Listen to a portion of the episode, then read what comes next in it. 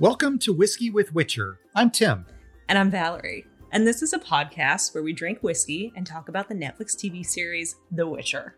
Spoiler alert while each episode of our podcast directly correlates with an episode of the show, we will be discussing the series as a whole. And we'll be mentioning things from the games, books, and other pieces of the Witcher IP, although we'll do our best not to spoil any major potential plot points. You have been warned. So, Tim, it's time for the most important question of the podcast What are we drinking? Well, this episode introduces one of the most popular characters in the Witcher mythos, Jaskier, aka Dandelion, aka Julian Alfred Pankratz, Viscount de Lettenhove. Lettenhove! Sorry. Jaskier is Geralt's unlikely best friend and a bard, and so we're drinking Old Bardstown, Kentucky straight bourbon whiskey. Old Bardstown isn't rare and it's certainly not small batch. In fact, it's pretty straightforward as bourbon goes. However, it does have an 80 year history, which by Kentucky standards is, well, not all that old. It comes from Willet Distillery, which was founded in the 1930s, and Old Bardstown was their first big success. The name comes from the Willet family's hometown, which is also the city the distillery is located in, Bardstown, Kentucky. Old Bardstown Bourbon made its debut in the 1940s and in 1964 received Kentucky's Gold Medal Award for Excellence. Since then, Willet Distillery has introduced a full selection of whiskeys, including several limited and small batch varieties. But they still make Old Bardstown, so tonight we're drinking a dram for Jaskier's first episode. Awesome, thank you. Cheers. Yeah. Cheers, eyes. Definitely smoother than the last whiskey. Yeah, for sure. It doesn't have that that burny aftertaste that we had in our first episode. Yeah. So we're talking about episode two, which is called Four Marks, right? Yeah. And actually, Tim, mm-hmm. before we get started in the episode, I have a surprise new segment that oh. I'm uh, springing on you just right now. oh, God. I'm calling it Book Report. Oh, wow. Because I have finished Blood of Elves. Oh wow. Wow. Okay. Yeah, just Congrats. finished it last night. Thank you. Congrats. Wow. Awesome. Yeah. You realize it's been a while since I've read Blood of Elves. It's okay. There's not, there's not too much to discuss because of course I'm going to try and be very vague as to mm-hmm. not spoil it for anybody who might not have read the books yet. And okay. I'm only 3 into the series. So this is my first actual full-length novel in the Witcher series, um having read the first two short story books before. Yeah. So it and and so to clarify, the series is a total of 8 books, two collections of short stories, and six novels, five of which comprise the main Witcher saga. So this is the first of those five. And it's the book that next season is going to be largely based on, at least from what we've heard. And can I just stop and say, I was so impressed with how you just did that, Tim. Like, that was amazing. uh, well done there. Awesome. Yeah. I was um, just like, you were starting to say them, and I thought to myself, oh no, he's going to ask me how many books there are. I don't know the answer to that question. So thank you for coming prepared. Yeah. Um, so, Blood of Elves, what did you what did you think? Well, I loved all the character stuff. Uh, mm-hmm. You get mm-hmm. to meet new characters. You get to expand upon existing characters. You get to see characters interacting with other characters that maybe haven't interacted so much in the past. Mm-hmm. And all the Ciri stuff was, of course, awesome. It was yeah. so cute. I love seeing Ciri interact with everybody from the Witchers to Yennefer. Was, I'm yeah. really looking forward to uh, next season because this is getting me psyched for it. Yeah, that was my favorite part of the book as well. Yeah, um, um, yeah. I do have a few criticisms. Oh, I because I, I, I wouldn't be me if I didn't. But um, I would say that the plot was kind of yeah. like non-existent. Yeah, yeah, yeah. The whole thing like read like a training montage to me. Mm-hmm, mm-hmm, yeah, there's mm-hmm. like a lot of world building and a lot of character stuff, but there's all this setup and like no narrative payoff. Yeah. Which yeah. I think maybe, I mean, you're further ahead of me in the series. Maybe the next book has the payoff. I mean, talking about the five books of the main, you know, sort of saga, I really do feel it gets better with each one, but it is a little bit slow to start. And it's interesting you say that because my thought was after I finished Blood of Elves, if I th- that was the first Witcher book I had read. If I hadn't seen the show, if I hadn't played the game, if I just heard of this this fantasy saga and decided to check it out and I started with Blood of Elves, I don't know that I would have read anymore because it not a lot happens in it. And it's interesting because um, Henry Cavill said it's his favorite of all the the Witcher books, and it's odd to me because, to be perfectly frank with you, it's my least favorite. Yeah, uh, at least of the ones I've read. And I think like I'm I'm a little more chill with it on the whole because I I know all the books are already published and mm-hmm. I have the next one on the shelf yeah. ready to go. But I think if I were reading these as they came out and that was where it ended, I'd just kind of think to myself, where's the rest of it? Like, Yeah. what's going on with this? But, yeah. you know, I'm giving it a hard time. I did enjoy it. I, I have enjoyed all of the books of the series that I've Yeah. read so far. Yeah, it's it's a lot of world building and a lot of just introducing new sort of supporting characters. And at this point, you're right; you don't really know where they're going. But there are a few that I do really like, and you know, as we as we start getting into season two, I think we'll we'll talk about those a lot more. But yeah, I I, I think I'm with you. I. It's not my favorite book by any stretch. They do get better. Um, Yeah. And there's, you know, a reason why I keep texting you and telling you I God, I can't wait for you to get to book three, or I can't wait for you to get to book four, um, because that's that's you know as I'm as I'm getting through these these later books and and getting to all this sort of kind of really fun stuff and action and surprising stuff, it's just like ah, I can't talk to anyone about it. So well, I'm going to start the next one soon. So. I'm Awesome. making my way through. And thus ends my book report. Yay! well done. So now you're going to talk more though, because you're going to give this this episode summary on the spot. Yes, because you had to do it last time. So now it's my turn. So basically, summary on the spot. Uh, we here at Whiskey with Witcher. She's Witcher. lying. She wrote it down. Producer Sean, producer Sean, no, don't out me. Uh, I took some notes, guys. Full disclosure. yeah. but- so when she does a much better job than I did, you know, We wanted it to be a little punchier, not so rambly. I was off the cuff. That's all I'm you were say. off the cuff. All you right. were, you were. But I'm going to have some notes, so bear with me, guys. Anyway, as I was saying before I was so rudely interrupted, uh, we here at Whiskey with Witcher kind of assume that you've already seen the episode. If you haven't seen the episode, what are you doing here? But anyway, because you've probably seen the episode, you don't need us to spend the entire podcast telling you what you already know. So here's a really quick little summary just to get us all on the same page. Okay, here we go. So, this is the first episode where all three of our main characters show up kind of at the same time. Mhm. Sort of not, more on that later. And we follow their various storylines. Uh, first, we get to meet Yennefer. Yeah. Yay! Yennefer's Yeah, joined the party. Yennefer. Yeah, I love Yennefer. Uh, Mhm. we learn more about her past, her time as a teenager at Hogwarts. I mean, Aretuza. anyway, she goes to this magic school where she learns to be a sorceress. And she has a very complicated, to say the least, uh, relationship with her mentor, Tissaia. Mhm. Uh, she also gets herself this hunky sorcerer friend turned eventual boyfriend, Istredd. Well done, Yennefer. Good for Mhm. you. Uh, Ciri is still on the run from Nilfgaard. She meets some people. Most of them die. Mhm. It's a thing.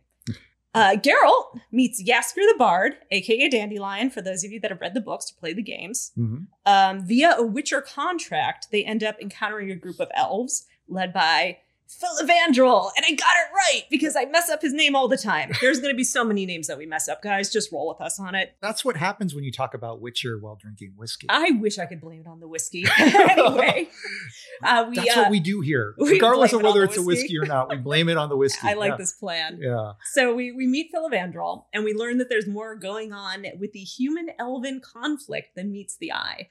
Also, the earworm known as Toss a Coin is Mhm. born. So that's basically my summary of the episode. Thank you. Got So called out by producer Sean a little bit. So but- much easier when you write those down. Yeah.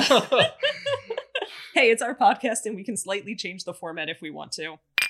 it's called Four Marks, as we said earlier. And God, when you find out what that name means, it's a gut punch. It's a double gut punch because the first time I watched it, we're going to jump ahead a little bit because we love to play fast and loose with canon, just like uh, Well, just like the show sometimes. yeah, I go say, you know, yeah, just like the show. timelines don't exist in this podcast.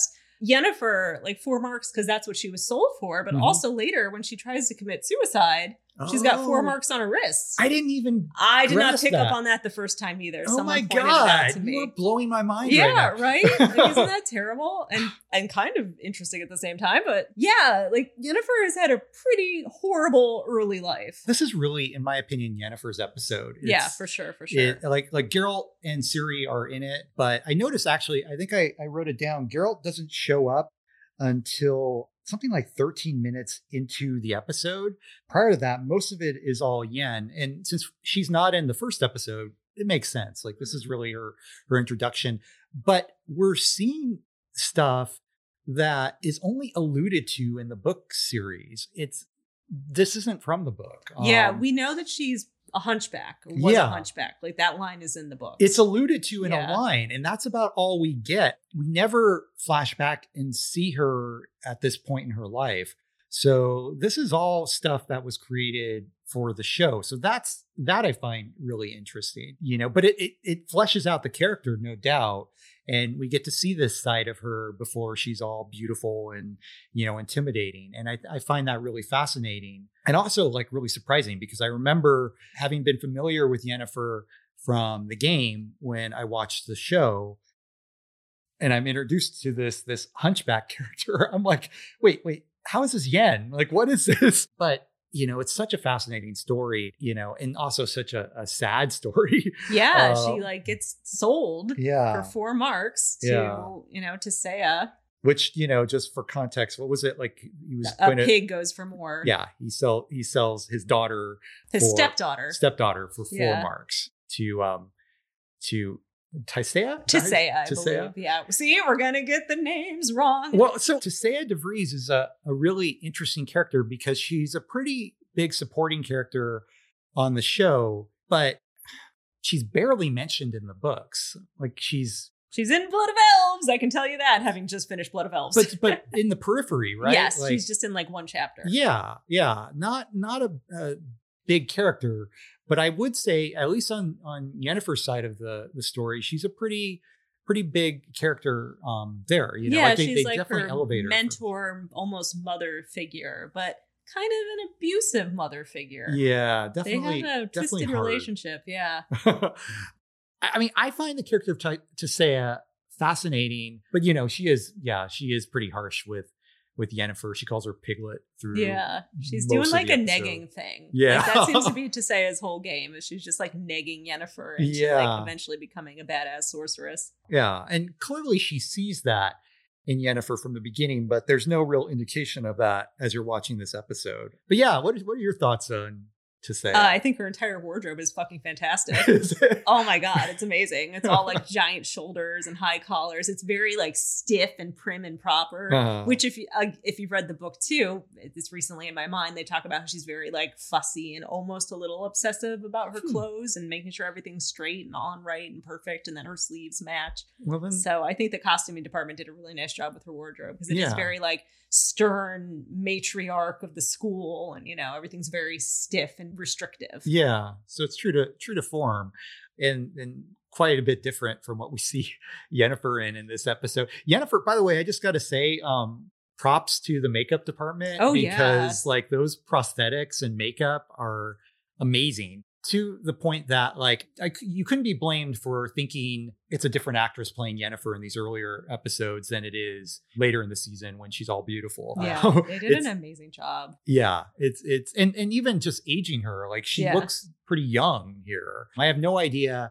how old the actress is. What what's the actress? She's in her early twenties, I believe. Oh, really? That young? So she's young. Okay. Yeah, Anya Chalotra. Okay. She's Alright. uh I think she's pretty young. I don't know off the top of my head, but yeah, I believe Yennefer is 14 at the beginning of this. She's supposed to be 14 when she attends Aretuza. Interesting. All right, and then and then even just seeing so much of Aretuza, Yeah. I think parts of the books show up there. You know, but like not like what we see here. Like we really get to see Aretuza. We sit in on some of the classes. Um, we meet some of Yen's fellow students. Oh my Um, god, Sabrina. I love Sabrina. There's this scene where she's talking about um Tissaia is talking about their conduit moment, which is basically the moment their magical powers first spark to life. And she's telling, oh, this girl saved a boy from drowning, and this girl did this, and this girl set fire to that. And then she goes, Sabrina turned her mother fat. And if you Oh, look yeah. at the actress's face, she's got this little smirk that's just so hilarious. Sabrina, now refresh my memory. Is she the one? The blonde. She's a blonde who's kind of, you know, undeniably sort of attractive and she's like, very like perfect. She's Yeah. very good at everything right away. yeah, yeah, yeah. Like she catches lightning in the bottle Yeah, in yeah. that later sequence and comes out with such a smug, cocky look on her and face. speaking of like awesome, just little character moments, there's another girl in the background that never really has any lines, or maybe she has like one or two, but she's like one of the background sorceress trainees, Mhm. and she's carrying a doll with her. I don't know if you noticed that, but Mm. there's a girl that's one of the sorceress trainees that has like a little doll with her the entire time No. until eventually Tissaia, when they're I think catching lightning, like rips it out of her hands and hands her the lightning bottle, and I just thought that was such a Oh. like interesting moment that I- she's just carrying a doll around I- and they never really call attention to it or say like yes this is why i have this That's interesting. All right, so you're, Yeah. you you definitely picked up on more things than I did because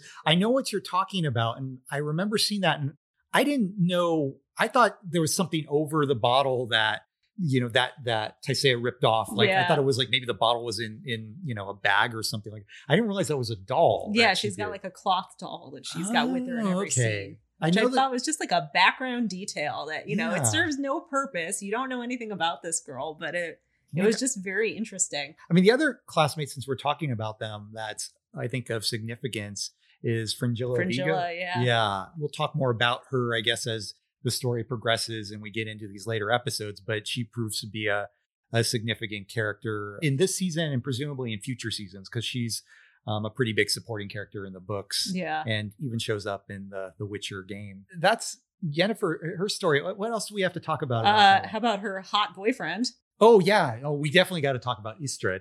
Uh, yeah he's a he's a dreamboat you, so you you like Istredd? oh yeah i think he's pretty pretty cute Yeah.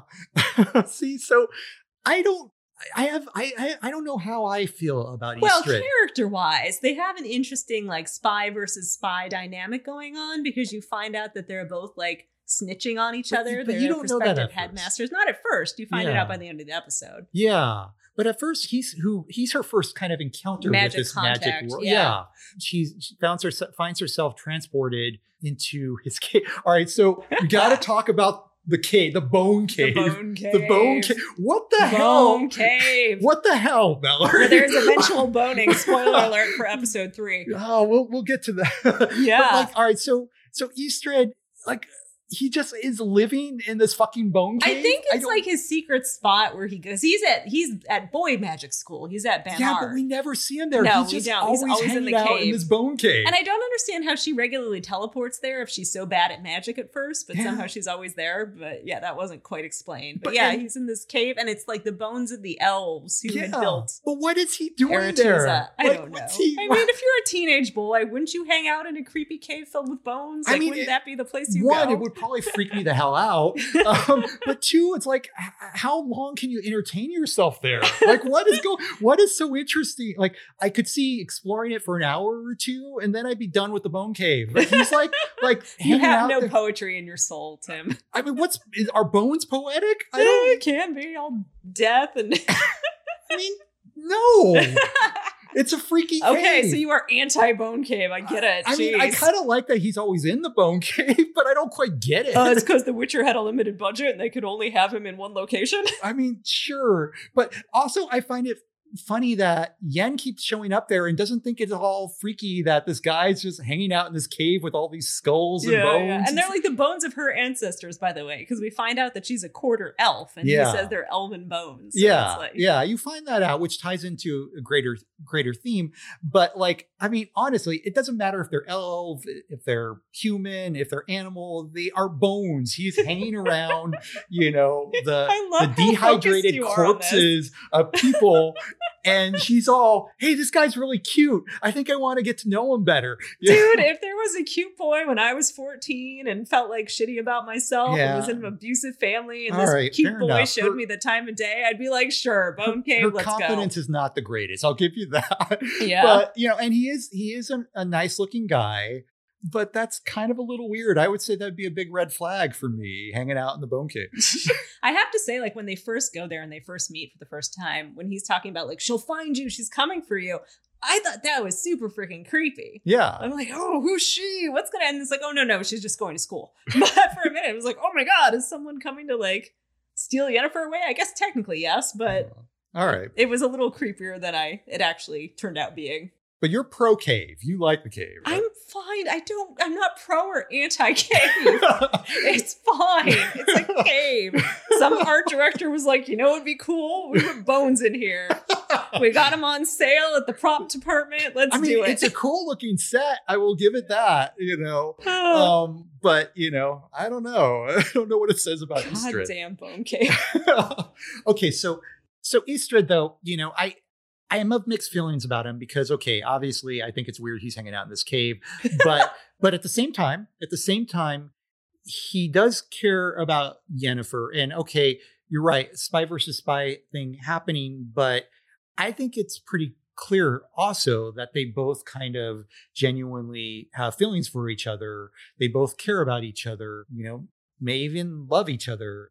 Yen is obviously at this point she's she's hunchback, she's not an attractive girl and he cares about her in spite of that, which is more than you can say for Geralt. Like Geralt doesn't see her at this stage in her life. So that is definitely something in favor of Istredd, I think, you know, that he actually falls in love with this this um sorceress to be before she's a sorceress. Before she's like super foxy. Yeah, before she's really, you know, beautiful and attractive and and you know, he he sees something in her. So so I I'm I'm of mixed feelings. I don't dislike Istredd. I just I'm not quite sure I'm team Istredd the way you yeah. see me. I'm team everybody, Tim. Yeah. But I do want to put a pin in that for later, for the next episode when we get more into their relationship, Yeah. because I do have a lot of thoughts on getting to see Yennefer in a romantic relationship before Yeah. her transformation. So that is definitely something I want to talk about next Okay. episode. All right. All right. You know, speaking of um, and I again names, man, Istredd, Eastrid, I don't know. Yeah. It, it is what it is, guys. I'm gonna slur my way through all of these names with my flat ass American accent. Sorry, but um, Anya Chalotra, who plays Yennefer, is such an amazing freaking actress. Like she Mm-hmm. and Joey Batey, who plays Jaskier, and we'll get to him later. I feel like are doing a lot of the heavy lifting in this series, acting wise. Mhm. They are so so good at having these like just great reactions and conveying emotion and characterization with the slightest little subtle gesture, intonation, or bit of body language. Like it's Yeah. really amazing to watch. For example, the first time she meets Istredd, he's telling her that she's magical. And it's so quick. And if you blink, you miss it. But she legit like tears up and says, Huh. What?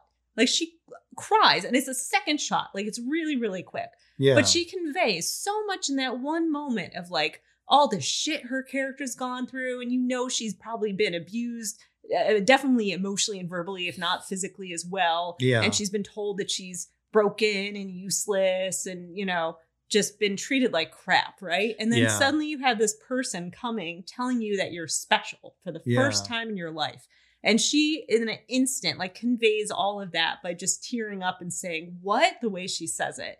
And it's so impressive. And she does that like throughout all the episodes. She's such a good actress. And I'm just like, she nails it every time. and she's acting through prosthetics here. Oh my God. Like so many prosthetics. Yeah. And that can't be comfortable. Like she's got to be in pain doing that. Yeah. Yeah, yeah. The scene with um at the beginning where um where she's processing the fact that she was sold for four, four Yeah. marks, where she breaks the mirror and then off camera, you know, attempts suicide. No ego whatsoever Right. in that scene. Like she makes herself look like she's falling apart. I mean, she makes herself look ugly, and um, it's just uh, you know a, a performance that I think is is really underrated. And that's one of the things that I really love that they do in the show. And I think it's to the benefit of having a female showrunner and female writers is that the female characters are allowed to be ugly. They're allowed to exist. They're allowed to have snot on their faces Yeah. when they cry. You know, Yeah. you don't have to like pretty cry. yeah, You can exist as a human being in the world and it's captured Mhm. and it's great. Like, you know, as a woman, I really ex-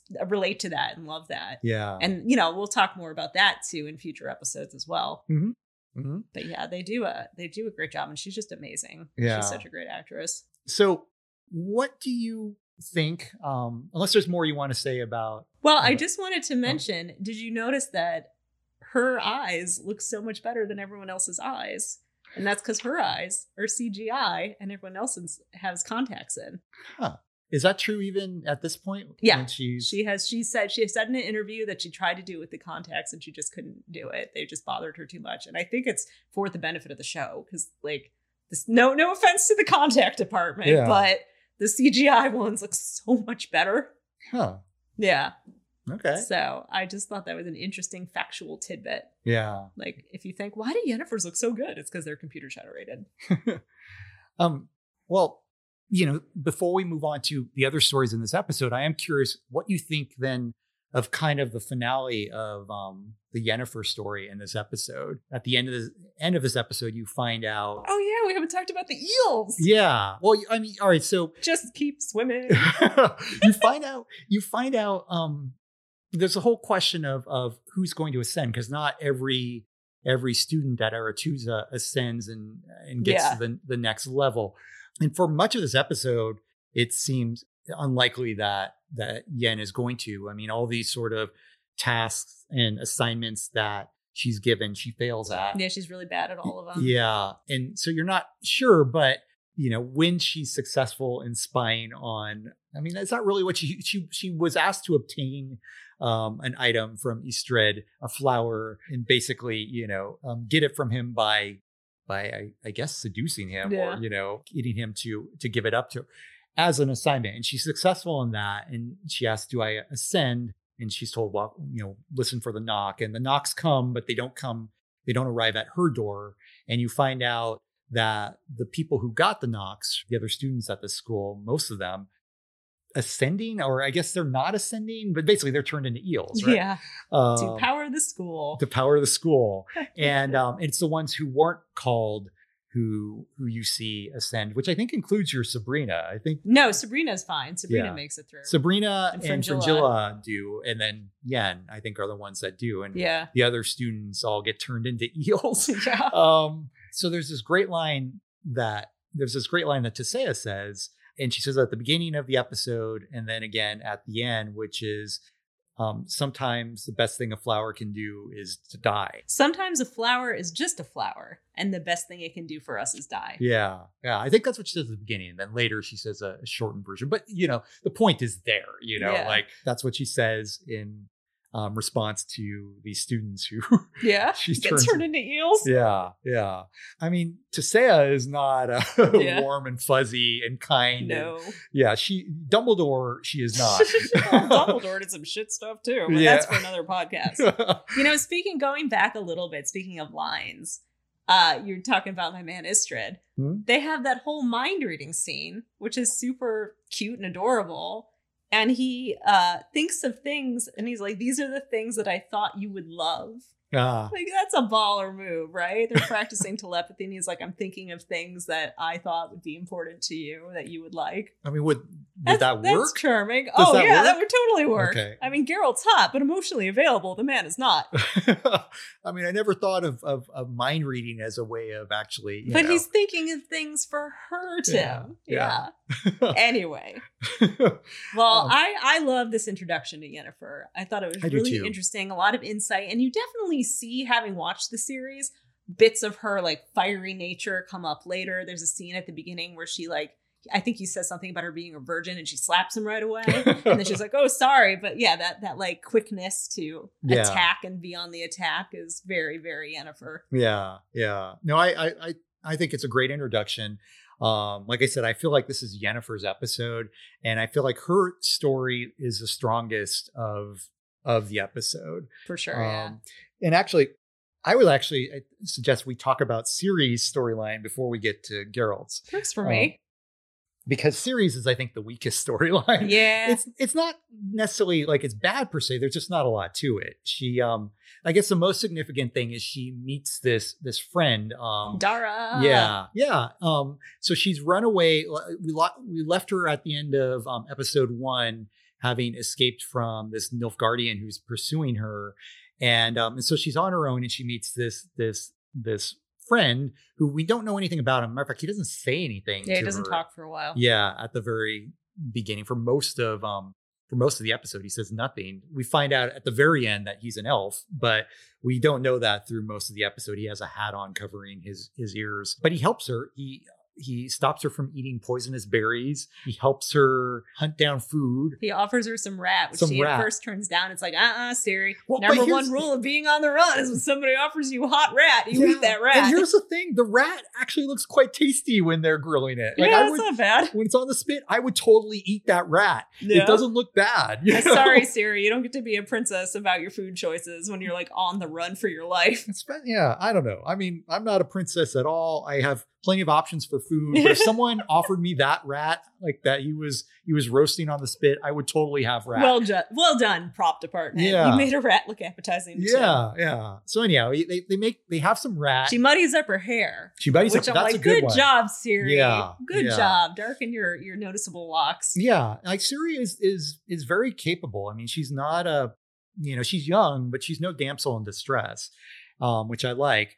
The the one there is one moment that I found kind of amusing though, which is like they're they're walking, and at one point, um, Dara you know, he shivers and you see that he's cold. So she gives him one of her gloves. but not both gloves. yeah. And I have to I have to ask, would one glove really warm you up that much? You I don't know. I Like- mean, I guess you could like hide your other hand in a sleeve. or it just it was a nice it was a nice gesture, but like I'm like, I don't know what that actually does. I don't know. I don't know. Maybe maybe elf elven biology is different and they only need one glove. I'm not sure, but you know, that Yeah. struck me as a little odd.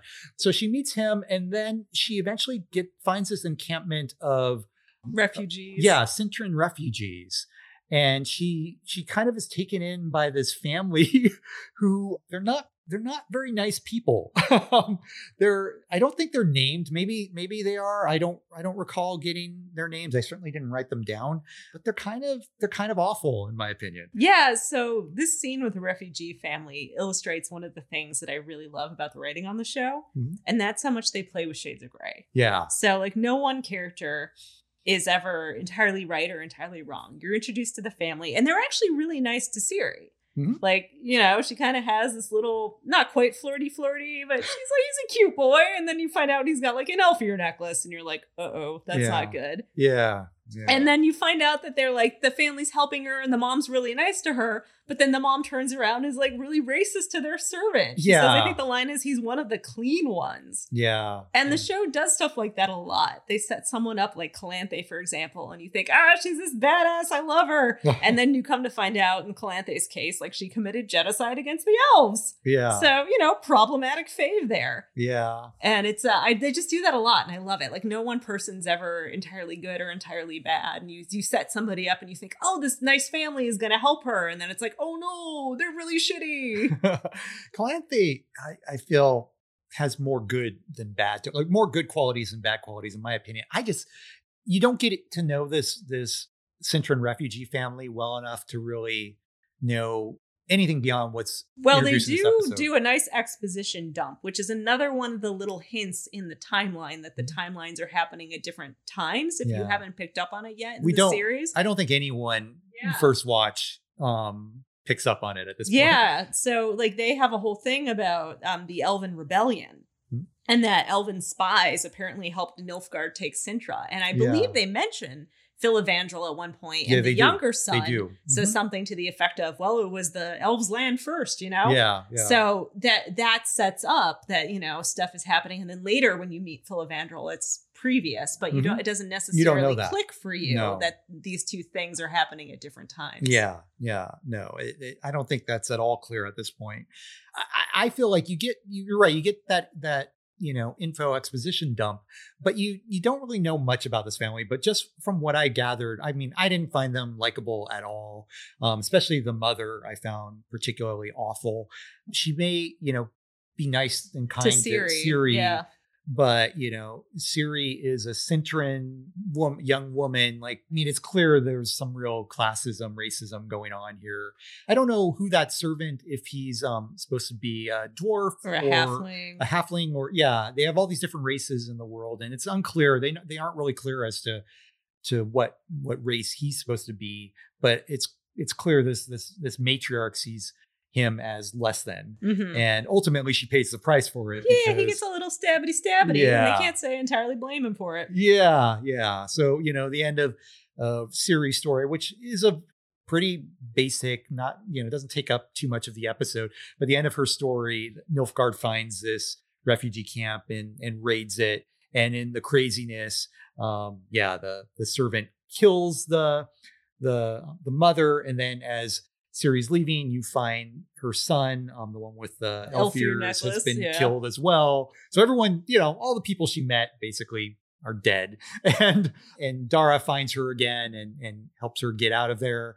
And um and afterwards, then you find out he's you learn his name and find out he's an yeah, he finally talks to her. and, you Yeah. know, he's an elf. Don't know. Anyway, so that's yeah, that's pretty much Ciri's storyline Yeah. in a nutshell. Yeah, and then then we get to to Geralt's storyline, um, which um, I, I like Geralt's storyline. I mean, obviously, it introduces Yasker, and I guess that the first question I have for you is, um, character of Yasker is called Yaskier. And I, I asked you earlier, is it Yaskier or Jaskier? I It's I- like with a Y. Yes, Y- yeah, like what?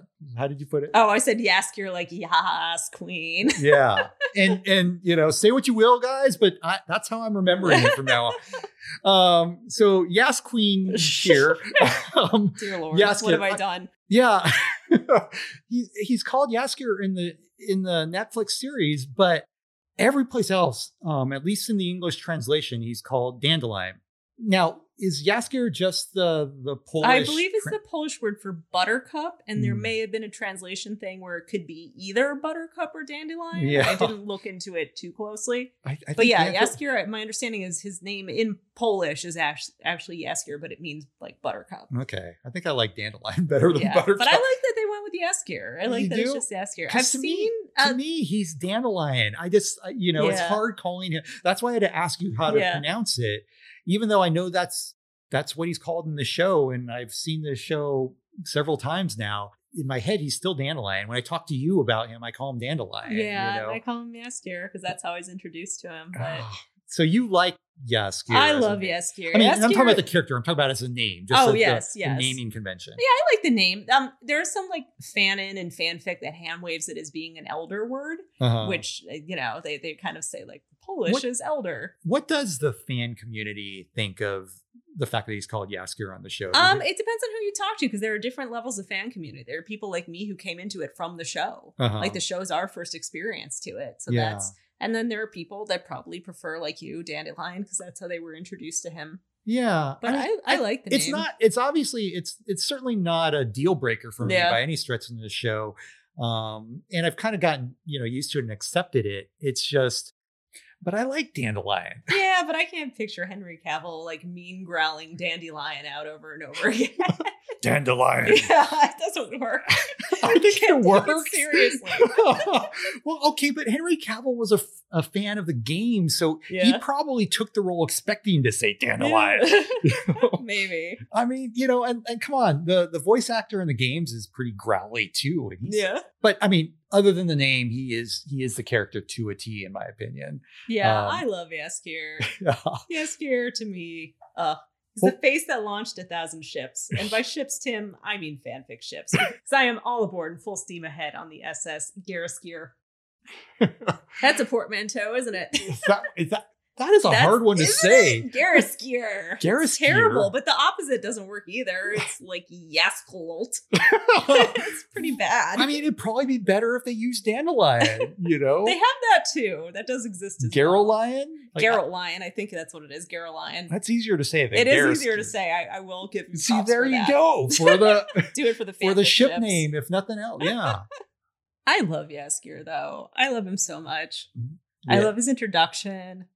so we're in a pub bar, very cool looking bar, by the way. The exterior shot of that bar, it's like some crazy No, steam, okay. steampunk cloud nonsense. Yeah, I wanted to say that, uh, you know, really quick, quick t- aside. Like, this is a gorgeous episode. Yeah. yeah, yeah, The exterior of the the bar, and you're right. Like, in just Passata. the the art design on it was was phenomenal. But just this whole episode in general um, is just a gorgeous, gorgeous episode. I yeah, think you know, and there's a lot of interesting dichotomy between the lightness of the Geralt storyline, just physically light, like Yeah. sunny and beautiful, and Yes, fields yeah. Mm-hmm. and everything, versus the darkness of Yennefer, Aretuza, and Ciri on the run yeah, yeah, no, in the woods. Yeah, it, it is like you know the the Geralt story is very very bright and lush and pastoral and yeah and so you're you're introduced to to, to Yasker in this this pub Yaskir's going to be your Filavandrel. yeah You're gonna have I'm trouble. gonna I'm gonna say right now guys I'm gonna be I'm gonna be using Yasker and Dandelion inter- interchangeably so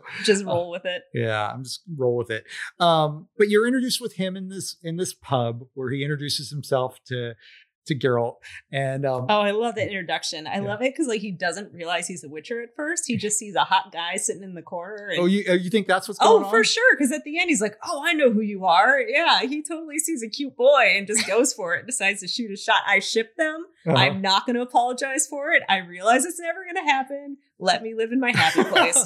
I mean, I you know, uh, like it gets to what some of the differences are in the way this character is portrayed on the show versus the game and versus the novels. Mhm. I think um, the novels, he is very much, uh, you know, a medieval fuckboy.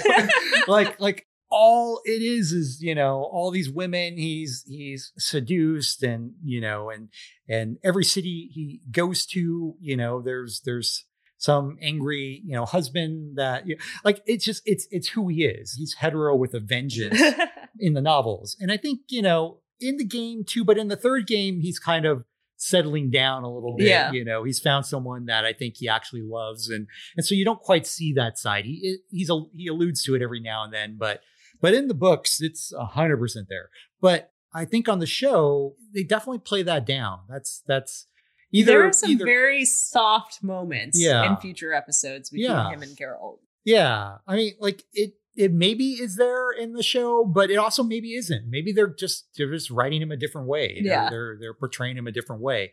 And so, um, so yeah, if you say he's going over to talk to the cute guy with white hair in the in the corner, Well, okay. Realistically, I think he sees someone that looks interesting. Yeah. He's interested in this person. He Mhm. finds this person fascinating. Yeah. So he just goes full steam ahead. And keep in mind, uh, timeline shenanigans, he's about 18 here. okay, So he is very young. yeah, Even though he looks the same throughout the entire course of the series. We'll get to that later. yeah, yeah. And so, what do you think Geralt thinks of of Yasker when he first comes in here? He doesn't seem like he wants anything to do with him, but then he also lets him come with him. you know? yeah, well, this is like a post Blackavan Geralt, right? So Uh-huh. he's in a bad place, both emotionally, financially. This is something you see later, but the costuming detail is phenomenal because his armor is rough. Is like it? it's oh yeah, there's a scene when they're spoiler alert, they're captured by the elves. Uh-huh. He leans forward and you can see that there's like really crude stitching on the shoulder pads of his armor as the if he had you notice yeah, in the show I am a that I visual don't. visual person, man. Oh my god! but um this is why I love talking about. yeah, the show. like you you can see it's really crude stitching as if he did it himself and didn't have the coin to like go to a proper blacksmith for it. huh? So it's like his armor, but it's all beat up and rough around the edges. Yeah, yeah.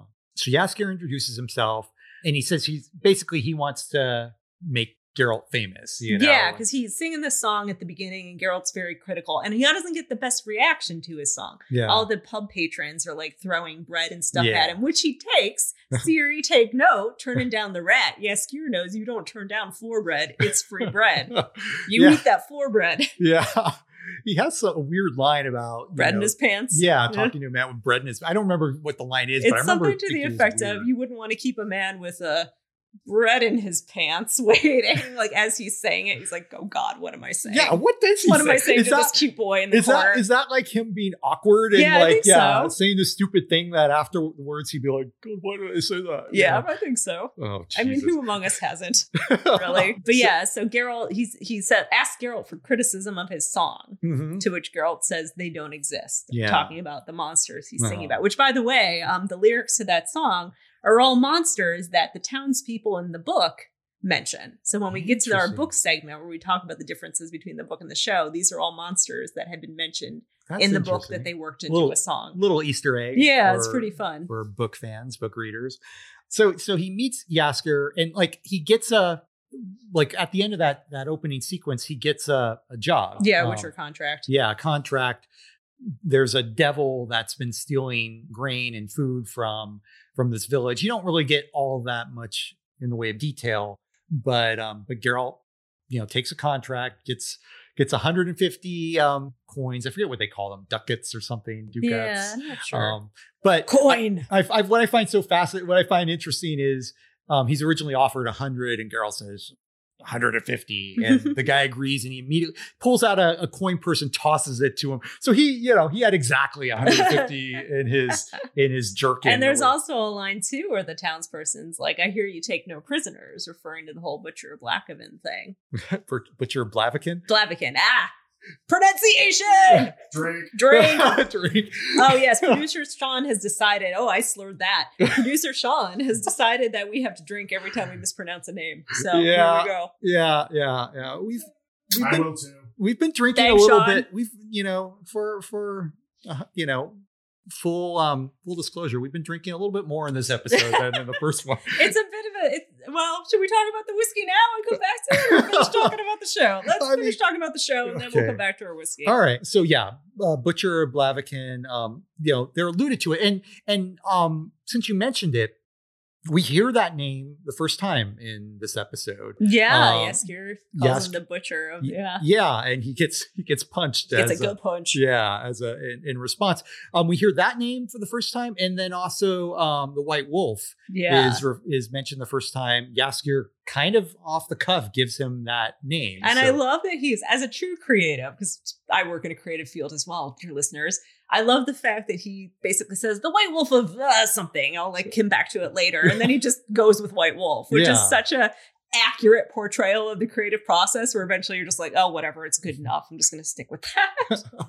um, but I mean, yeah, White Wolf obviously a really well known moniker for for Geralt, like one of his the names he's known by. He's also known by Butcher Blaviken. But what's great about the show is you see the first episode why he gets that name, where, Yeah. that, where, that name, where that name comes from. White Wolf, obviously, he's from the School of the Wolf, and he has white hair, so that one's pretty pretty obvious. Um, but um, so Yasker goes on this this um this job with him, and he finds the devil is actually a, a Sylvan named? Torque, Torque, Torque the Sylvan. Um, a wise and intelligent creature. yeah, who um who Geralt, you know, tries gets in basically a, a, a fight with, and then gets kind of cold cocked. Yeah. Can we talk about how much I hate the line "You're a dick with balls"? I hate it so much. Why? okay, the first two times, and maybe this is just on me, but the first two times I watched this through, I did not understand like what they were talking about. And it wasn't until I read the story that I realized, like, oh, the humans put iron balls in the food, Uh-huh. and that's what he's throwing. He, he but it says happens that in the show. though. Sort of. No, he After- does. Well, he says it after the fact. Hero calls you're a dick with balls, and then he goes something to the effect of balls that I got from humans. Yeah, And, well, I, and I just didn't. balls, iron balls that were placed in my food by humans to poison me or something all like of that. that. He though. does. I, he I does. Feel, I don't know. Maybe it's You just know, me, but I definitely. I, I guarantee you he does. the It's- I'm- first, the first two times, it wasn't until I read the story and I'm like, oh, okay, the humans put the iron balls in the food. I get it now, and that's what he's throwing. it's it's but it happens really quick. clearer in the yeah. story. I kind of like it. I kind of like how crass he is. You're Yeah. a dick with balls. Because he looks down and then he says it. I'm like, oh dear lord. oh, he tried. yeah, A then, for effort, Carol. and then then gets cold cocked and wakes up in this cave. Oh, and Yaskir's also been knocked out by one of the aforementioned balls. Yeah, yeah. Well, you know, you know, but yeah, yeah. They Yeah, wake up. they- They're both they're both unconscious. My Um, point. Yeah. and and and bound in a cave where they're confronted by these elves who kind of beat the shit out of them, and then They um, break Yaskir's loot. they break last Yaskir's. Oh, you messed it up. You have to drink. I'm, all right, I'm gonna kill this little dram. Um, they I break, do want to point out, listeners, that we're all drinking, even though Tim's the only one that messed it up. Yeah, um, That's how we roll. you're you're you're nursing that though. I gotta say.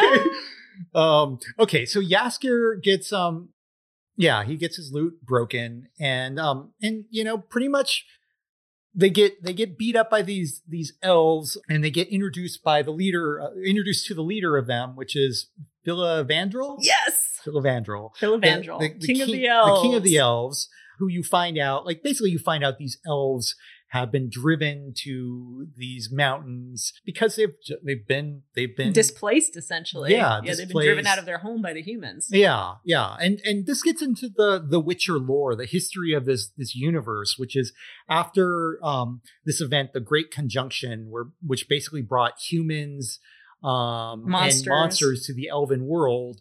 Um, you know, yeah, like at first the elves, I think, sort of tried to embrace the humans. They taught them magic, and then um, the humans, res- you know, rewarded them, responded, you know, thanked them by basically using it against them and um, and and and you know, pummeling them into almost non-existence. You Like, know, Tim, uh, it's almost as if the real monster was man all along. okay. You keep saying that, but I will hold. Oh, it's gonna happen every I will hold. I will hold that the elves are, you know, they're not the greatest, you know, themselves. You know, Right. like they, they, um, like I as as I've been watching the show and reading the books, it feels like all the races have tried to learn to somewhat coexist and kind of put put bygone let bygones be be bygones and leave the past in the past except for the elves the elves are you know they have a big but chip on they their have, shoulder but yeah, but they were here first. But so- and know, like everybody d- else came in. the and, like, dwarves and the halfling like they they they don't they don't have as big a grudge as do we the know if do. the dwarves and halflings were there with the elves, or was it just the elves? I don't know what the history is, but I I feel like you know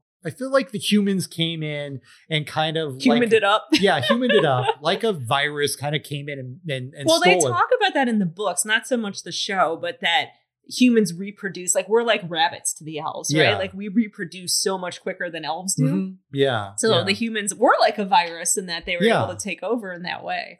the sense I get is this is well in the past, and the elves just have not moved on. And Filavandrel and his his little gang of elves that you meet, they're living in the mountains, and they're they're basically like you said, they've been displaced. You find out the Sylvan has been basically stealing for them, Yeah, trying to Um, help them feed themselves. yeah. and, yeah. and these elves have been, you know, stuck up there and and you know, sort of living in isolation, and um and and dreaming of this day where they they replenish their numbers and I guess you know reclaim their lands. But you know, it's very clear that this is just not going to happen. You know what else is interesting too? We found out via Yaskir that the humans have been fed a bunch of propaganda, Mhm. very pro-human propaganda about Yeah. how the elves are just oh they went back into their golden palaces and and Yaskir's like an educated guy. He's a viscount.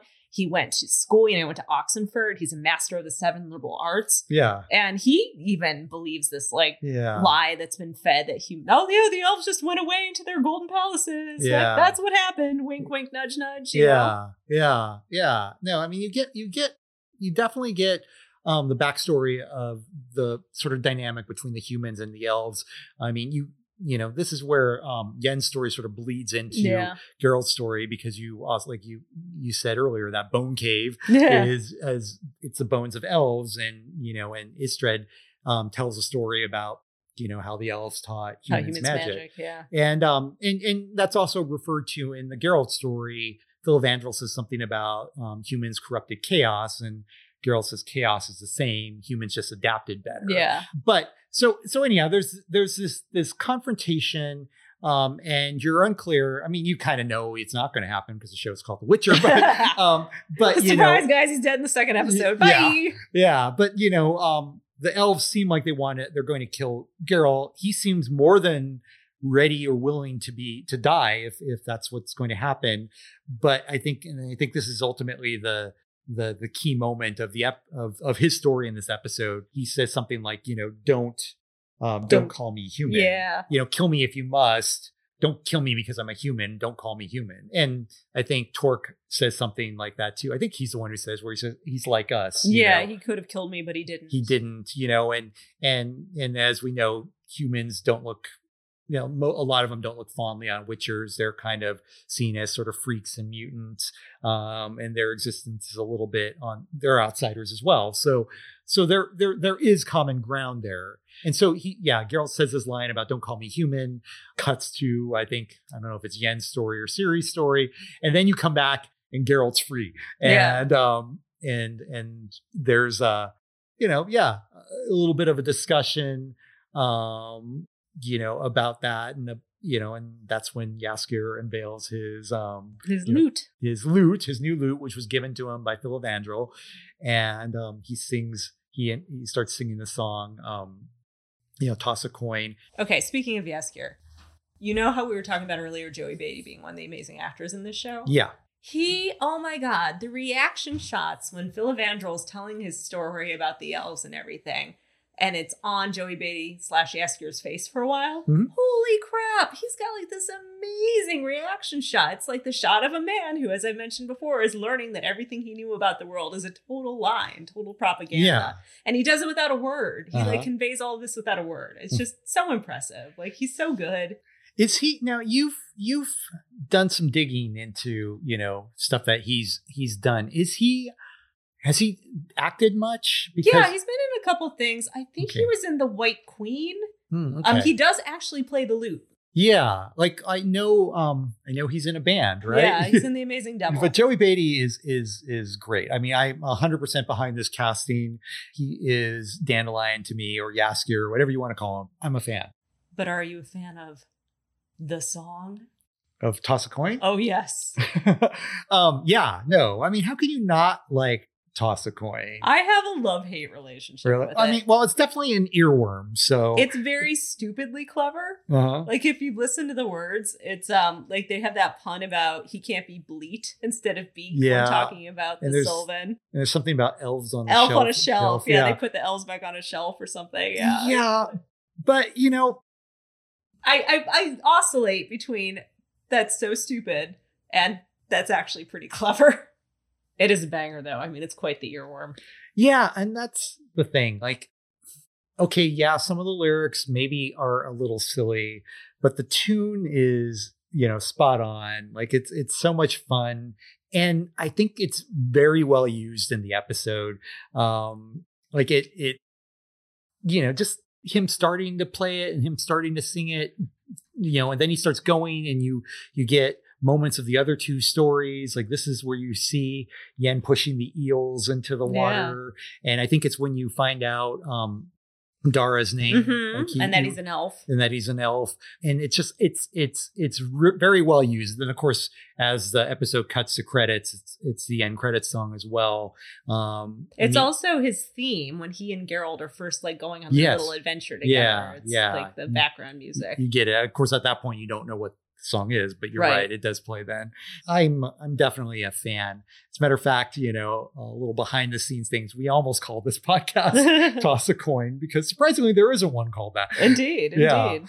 um but um but But we were worried about copyright infringement. yeah but but you know one thing i do want to say before we get off of um, toss a coin that i find i think crucial there's a moment when he's playing and he starts talking about you know um, basically the events that happen but he's not he's not actually being accurate to it like what is it is he basically saying that He starts singing the beginning of like uh, when I graced. I forget the words, but Yeah. Geralt of Rivia along came this song, and Yeah, but but he starts singing about how how um he defeated the, The elves, the, yeah. the elves and the the the Sylvan, and you know, and then Geralt stops him and says, um, "That's not what happened. What happened to your newfound respect?"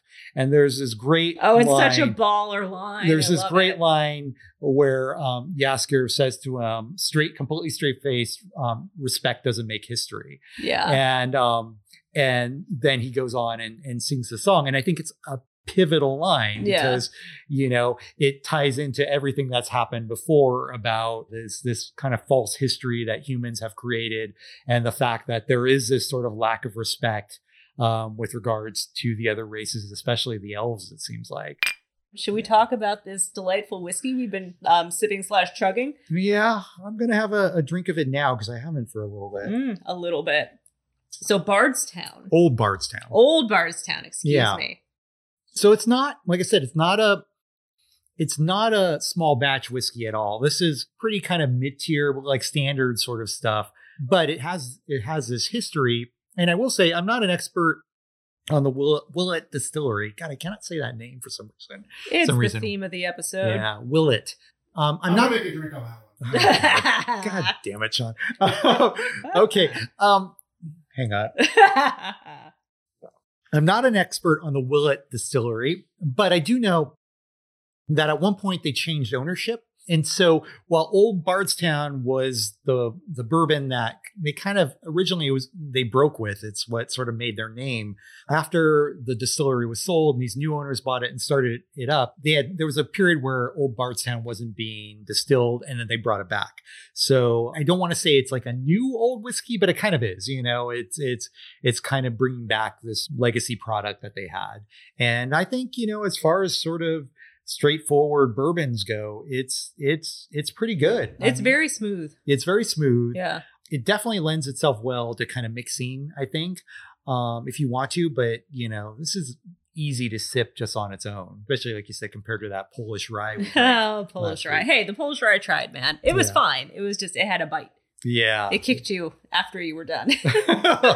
yeah, yeah, yeah. it was Oh. like because fuck you. That's why. But um, you know, say what you will, we've we've managed to kill quite a bit more of this bottle than we have that than we did that one. So, um, so if we're if we're playing a little fast and loose, that's why. yeah, that's what we're blaming it on. Yeah, yeah.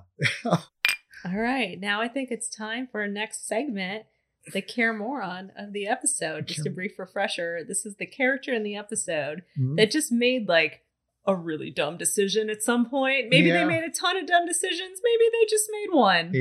But do you want to do you want to say at the same time or do you want to go first or I mean, I'll go first, but you All say right. immediately if you agree. Okay. Um, I think it's it's because I don't know her name. That's why I didn't want to do it at the same time. The the mother of you know in that Ciri's Oh, story. That's a good point. I was focusing on main characters, Oh. but I didn't think that. That's an ex- excellent choice. All right. So Tim. should I say? Should I? no, no, that's good. clarify- Go with it. And then you can say yours. You know, she's just one. She's a you know like I I didn't find her character likable at all. But Um, kudos to the actress for being like really awful. Yeah. I mean, you know, awful in a complimentary way. Yeah. she did a great job with that part. but but you know the way she just kind of you know like abuses this this servant character of hers and you know and pays a price i mean you know come on you're a refugee you guys are all just trying to survive Yeah, the fact know- that you're a refugee with a servant. is Yeah. like, mm, yeah come on you, you you know check your privilege you can't do that and um and she pays a price so she's my pick for this episode's care moron okay, that was a Mhm. great pick, and now I'm regretting my pick. well but, i'm curious who yours is uh, well, mine's not anything like that. I am um picked Jaskier. Okay because like why? while I love Jaskier, and I say this with love, he sees a hot guy in a bar and he's like, "Yes, you'll do nicely," and then just goes for it and follows this dude around the continent for like.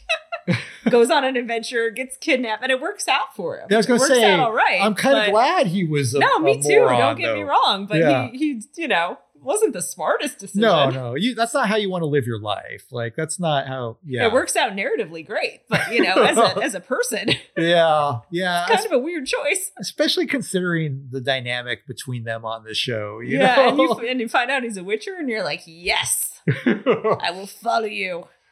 So, how old do you think they are when they graduate Oxenfurt? Because he's like 18 here. yeah, I don't know. Like I always assume with fantasy that they're like way younger. Younger, yeah, than, because you have like a kid at 16 or yeah, whatever. yeah. Yeah. It's like you don't want to think about that too much, but like I always feel like they're they're ridiculously young. So um so yeah, he's he's he's young. He's going to make stupid decisions and you know, maybe this is one of those. Yeah, Um but um but I I wouldn't want him to make any other I know a stupid decision that's very fun for the rest of us. there are some pretty big differences between this episode and um and the story it's based on. The story is called The Edge of the World. It's in the the first collection. I think what we're really talking about for this episode is um the Geralt stories, like the the Yennefer and the Ciri sections of this episode. They're entirely off the path. They're like, you know, Well, I do have one quick addition though that's sort of off the path, off the path. Hmm. Dara. Dara is completely a show creation. yeah, yeah. Dara's not in the books at all. So Yeah. I think he's a nice addition to the story. he's a nice addition to the story but i mean i think you can make that case for a lot of characters i mean pretty much all the Ciri characters Yeah. you know except for the maybe the nilfgaardian who's pursuing her they're all completely exclusive for the the tv show i don't know if all the the Aretuza um students are are in the like like some of them are obviously fringilla and but you know some of the characters who end up eels and sabrina i have no idea if sabrina Elified. is Sabrina in the books? I have no idea. I feel if like she is. I think she is. It feels like it feels like they mention a Sabrina, but Geralt's story is is based on a, a short story. Like I said, it's the edge of the world, and there are some considerable differences in this story. There's things like the introduction, the beginning, um, in the in the the short story when he gets the contract there's a lot more to it you meet these villagers and like you said earlier they they talk about these monsters they that- have very antiquated views of Yeah. like the monsters Yeah. and yeah, yeah. um, that They believe a lot of stuff that isn't true. yeah, a lot of sort of folklore and myths that you know these monsters that don't exist. And um, and as you said, there's a little Easter egg that nods to them, you know, in Jaskier's song at the beginning. Bottom line is, he still gets his contract. He still, um, you know, finds his devil. It's a Sylvan, like it is in the short story. That's the same. You know, there's a little bit more to it, but all that's the same. He ends up with, uh, you know, being kind of held captive by these these elves. He meets Filavandrel. But the biggest difference, I think the the the you know where it goes you know most off the path. This character of, and I don't know I don't know how to say her name for sure, but I'm going to say Lily, Lille, um, L I L L E is how it's spelled. Who you find out in the short story who she is is she's the assistant of this sort of old, uh, like like wise, woman. Yeah, wise village, woman Yeah. who basically um, is is the person who advises the village on how to deal with with their problems. And um and it's it's indirectly through her that i think they bring in a witcher and also how they try to deal with um the sylvan and and where those those iron balls come into the into play. So that's explained certainly explained a lot better in the short story. But anyway lily lily is her assistant but you don't realize that until the very end when she reveals herself as a sort of mythological lady of the fields who is is kind of a I guess like sort of a almost a goddess, like a you know to the the villagers, but also to the elves as well. Mhm. And it's her; she's the one who basically tells them to let go, let let Geralt go, and and and out of reverence to her, they do. You know that's a pretty big difference because it's very clear why the elves let Geralt and Jaskier go in the book. It's not quite as clear in the TV show. It's a little bit it's left to more to your interpretation. So I'm curious, you know, one what you think of it of that and two, you know, based on just TV show, putting the the short story aside, why do you think they let Geralt go? Is it the whole I'm I'm not human? Oh yeah, well I think he appealed to their nature that he's also a misfit and has been downtrodden and treated poorly by the humans as well. And he's Yeah. not a human, you know, he's he has a different moral code than Yeah. the humans. Yeah. And I think they were and the fact that Torque the Sylvan stands up for him as well. yeah. But what do you think of this this this change and this character being removed? I mean, I've never been a Deus Ex Machina fan. yeah. So I I'm fine with it. Like it doesn't. I know you're more of a fan. We do lose a bit of humor that happens. Yeah. In the, in the short story that's not present in the show, but I mean, I'm okay with them having. I, I realize, you know, if you're going to introduce Yennefer and Ciri at this point in the show, you kind of have to do something like this. And I realize, like, yeah, they're going to lose details. Eh, That's just the nature of adapting. I'm- mhm. I'm I'm less disappointed with that. And and to be frank, I think I'm okay with these changes in general. I don't think this is one of my favorite um Witcher short stories. There are moments I like in it, but I, I wouldn't put it among my favorite in the Last Wish collection. So I, I'm not too precious about any of it, but I do feel like it's a little little more clear what happens Mhm. here in the short story than it is in in the episode. The episode, you know, is a little bit more ambiguous. I'm fine with these changes, basically. yeah. And in the story, this is like a random just little change, but um, Dandelion, aka Jaskier, gets the loot from yes. Toruviel, who's Yeah. the female elf that like breaks his loot instead of yeah. um, Filavandrel the Elf King. Yeah, in the I- story. I will say I do like that a little better in the in the short story. I just think I remember feeling like it was kind of poignant, you know, because Yeah. she's so She's She- mad that he's playing music, that he's a human that's daring to Yeah. like create something beautiful. and and she's just so angry in general. Like she, you know, it, both Yeah. in the short story and in the show, you know, she's just really abusive towards them. yeah. And um and the fact that she you know after all this you know is willing to make that sacrifice and give up her loot i think is kind of poignant. I think if you're a witcher fan i would recommend reading the short story just to get a little bit more. But but the other big difference the ending of the the stories i think are are different. We talked about the ending of the the episode with the whole line about respect doesn't make history I think it's a much more cynical ending than the ending in the short story, which kind of ends with um, Geralt, um, Dandelion, and Torque Yeah. just kind of like like hanging out. yeah, and- just hanging out, broing out. you yeah, know? and like like I like this moment where like Jaskier's playing, you know, Dandelion's playing the the lute, and and Torque's playing some like like pan flute, but not Yeah. doing it very well. Yeah. And And- insisting that Dandelion's terrible. And yeah, and, Ger- and they're both like just like like totally jamming out, and Geralt's just like not. He's tolerating it, but he's not into it.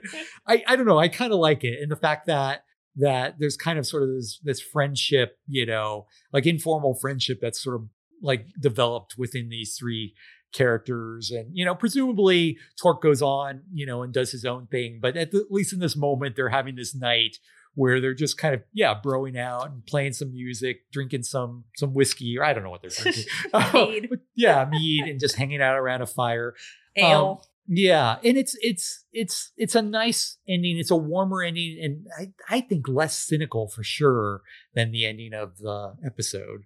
Well, speaking of Dandelion, Uh-huh. one of the changes that I am 100% behind is the show like making le- Jaskier less of a womanizer Yeah. and a cad. Mhm. Like, for example, in the book, our first introduction to Dandelion is that he's essentially running away from the family of a girl he Yeah. knocks up. And they're Uh-huh. trying to hold him accountable for it. And like, I'm gonna put on my feminism hat here for a minute, but I hate it so much. I hate that introduction. It's like such a shit thing to do. And it makes me really dislike the character right off the bat. Like, you get to just later out of this situation while this girl is stuck having your bastard child. And this is a girl who lives in a medieval society where a woman's worth is tied to a bullshit purity culture. and now her value in said society is essentially ruined, but you get to get off scot free. Like, thanks, I hate it. Uh, so I'm super, super glad they cut all that out. And he's more of like this artistic poet and, like Yeah. you said, not a fuckboy necessarily. yeah, yeah, yeah. Like I hate that introduction to his character so much. Yeah. As a woman, you know, I get it. Reading I that this is his deal. Yeah, I understand. And even I, I think I find the characterization of Jaskier on the show, it, it just reads better now Yeah. than than his characterization in the books. I think it's it's time to move on to Our counting- shortest segment. Yeah, counting how many hms. Hmm. So, Hmm. gentle listeners, we thought this was just going to be a fun, clever, pithy segment. it's actually quite controversial Yeah. because if you watch the show with closed captioning, which you know, peek behind the scenes, that's how we try to count the hmm sometimes. yeah. Closed captioning doesn't get all of them. No. Sometimes you hear one and you're like, wait, was that a grunt? Was that hmm? Was that Geralt doing the hmm? Was that somebody else doing the hmm? Where is this hmm coming from? So we have a number. Your mileage may vary. yeah. But Tim, do you want to reveal? Do Well- a little countdown? Well, sure. Okay, the number is two, but it was your number, and I'm I'm totally trusting you. I I like you know I just the didn't count two falls myself. on me. No, no, not a blame. I I will 100 percent go to bat for you. I think you know I think the number is two, but I I actually had just written down one. There is only one that shows up with the closed, Closed captioning. captioning. Yeah. There is another one that I feel like he does it, guys. Yeah, no, I I believe you because one thing I did have written down, and and so I will go so far as to say you counted two. There may possibly There might even be be more. more. because there are a lot of times in this episode where you know I found like like you don't see a hmm in the closed caption or he necessarily even for sure confidently 100% hear one but Geralt is making his hmm face and there's maybe like a lot of this is at the end when when Jaskier's starting to sing his song and Geralt's right riding the horse and like Roach like is is is neighing so I'm like maybe Roach was neighing over a hmm, you know? Uh, like like it's just a little unclear so I mean I'll, I'll go with two All right. um All right. two Two. hmm, for now. which is for- which is by far a lot less than um yes, it was episode. a surprising uh, Yeah. lack of in yeah this episode. like like i was getting to the point um watching this episode then i'm like oh my god is there are we gonna get not a zero a yeah is there not gonna be any and then there was at least one and i'll give you like i think there probably was two because i definitely there were moments i was making note where i'm like it feels like maybe one could have been here Anyhow, hey guys, for our next segment, Crossroads of Destiny, we talk about what we're looking forward to in season two. Now, I know by the time you're listening to this, season two is on the air, but we just wanted to make it clear we record this podcast well in advance. So, where we're at right now, season two has not happened. We really don't know what's going to happen. So, when we talk about what we're looking forward to, we're being sincere. Hopefully, we're pretty close to what we see, but if not, I'm sure you'll let us know. that brings us to our final segment, Mhm. the Crossroads of Destiny, where we talk Looking about ahead. things from the upcoming season that we're looking forward to. Yeah. So yeah. today, with toss a coin on our minds, uh-huh. we're going to talk about the music of The Witcher. And just looking forward to music in season two. Um, we don't obviously we don't know what the music's going to be, but we know there will be music. And both, you know, we're talking about the score of the series as well as any Jaskier songs. And we do know um, the showrunner has promised that there will be Jaskier songs. Yes. And all of the music in season one, from the Jaskier songs to the score itself, were all done by the same um, team of composers uh, Sonia Belousova and Giona Ostinelli. And they've collaborated previously on The Mist and The Romanovs. And they, I have to say, they did some really badass work. Like that soundtrack is a banger. It's true. Uh, by the way, I'm going to assume you pronounce those names wrong. I I'm did drinking. it right. I wrote it out phonetically. I mean, F you- you, They're perfect. I don't know. I'm going to drink because I feel like you, you know. Oh, Yeah. producer Sean is Plus- like pulling the bottle. Plus, we're getting near the end of the episode. You still have quite a bit left in your your quite a bit. I refilled. Mm. Anyway, So they they do an amazing job. The score is amazing. It's on iTunes. You can listen to the whole thing. It's on um Spotify as well. Yeah. You Yeah. know, you can buy it.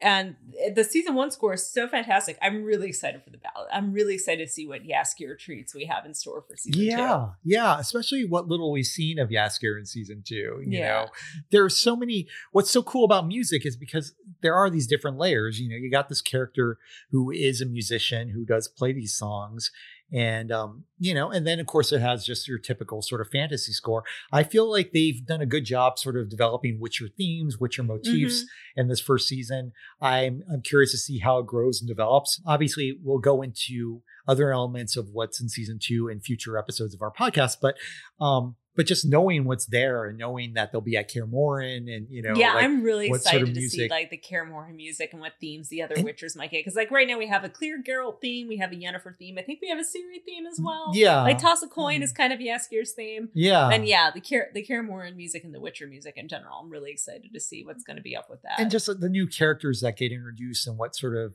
you know musical motifs they play with their um, oh, like the spy stuff. Yeah, yeah, that's yeah, gonna be fun. yeah, uh, it'll be fun.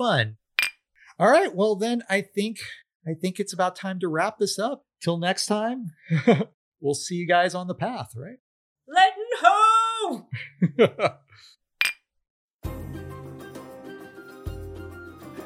Whiskey with Witcher is a Malcontent Media production by Tim Beadle and Valerie Petrarca. Our producer is Sean Farina. For updates, pics, and behind the scenes shenanigans, follow us on Twitter at Whiskey Witcher and on Instagram at Whiskey with Witcher.